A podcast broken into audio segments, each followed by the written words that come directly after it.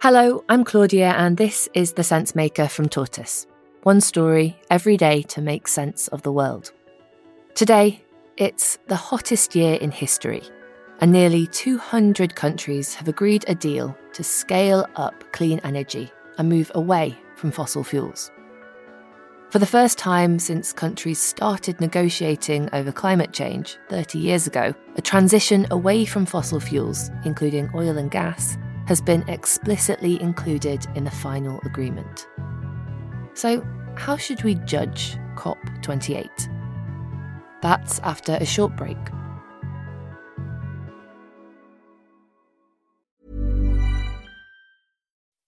When you make decisions for your company, you look for the no brainers. If you have a lot of mailing to do, stamps.com is the ultimate no brainer. Use the Stamps.com mobile app to mail everything you need to keep your business running with up to 89% off USPS and UPS. Make the same no brainer decision as over 1 million other businesses with Stamps.com. Use code PROGRAM for a special offer. That's Stamps.com code PROGRAM.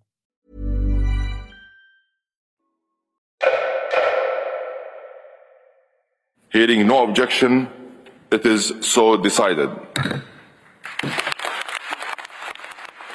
The agreement at COP28 in Dubai wasn't what everyone wanted. Small island states and European countries had been pushing for tougher language, a phase out of fossil fuels. Saudi Arabia and other oil producing countries pushed back against that hard. In the end, the United Arab Emirates, the petro state that hosted the talks, managed to bridge the gap. We're here in an oil state, surrounded by oil states, and almost 200 countries have said we need to move away from oil and gas. Instead of a phase out, it's an agreement to transition away. And there isn't a deadline for when exactly fossil fuel use should peak. Samoa, one of the countries most vulnerable to climate change, had this to say on behalf of 39 small island states. We have come to the conclusion that the course correction that is needed has not been secured. We have made an incremental advancement over business as usual when what we really needed is an exponential step change in our actions and support. Still, it's an achievement for the UAE and for COP President Sultan Al Jaber, who's in charge of Abu Dhabi's state oil company. So maybe not an obvious pick to lead the world in climate negotiations.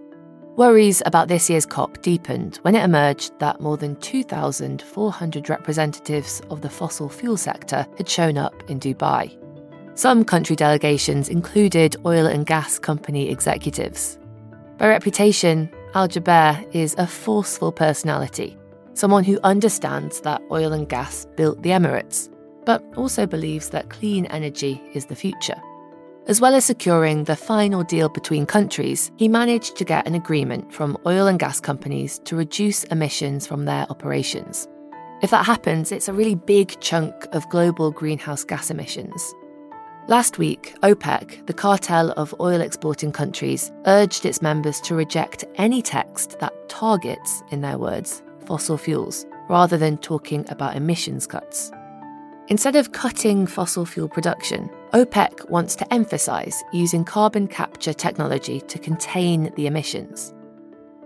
The problem with that approach is the huge amount of energy you would need to run carbon capture at the scale that's actually necessary.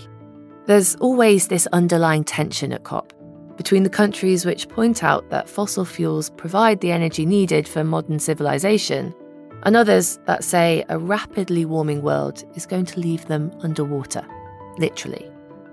But this COP was the first time that you really saw that argument happening in the open. So, does this agreement mean we're about to see the end of fossil fuels? We'll have more after the break.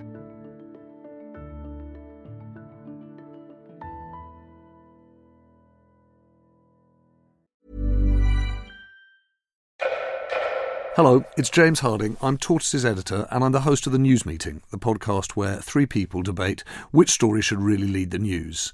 On the most recent episode, we were joined by the businesswoman and campaigner Gina Miller, who discussed obesity and people dropping out of the workforce.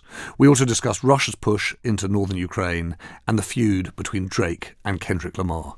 To listen, search for The News Meeting on Tortoise News wherever you get your podcasts.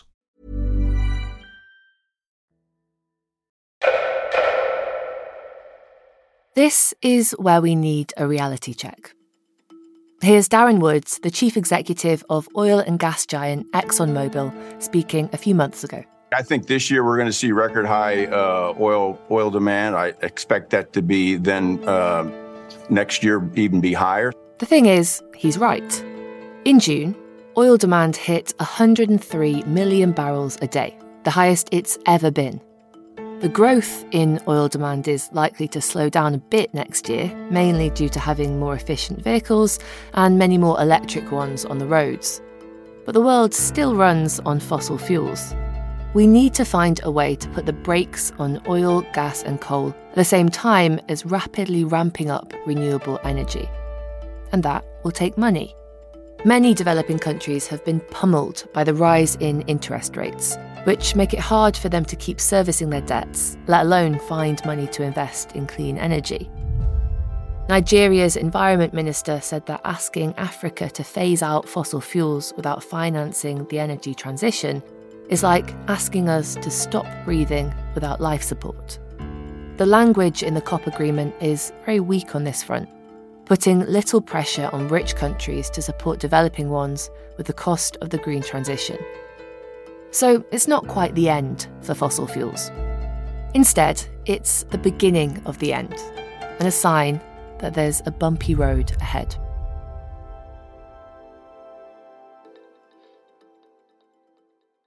Thank you for listening to The Sense Maker from Tortoise. This episode was written by climate editor Jeevan Vasagar. It was mixed by Xavier Greenwood. Tortoise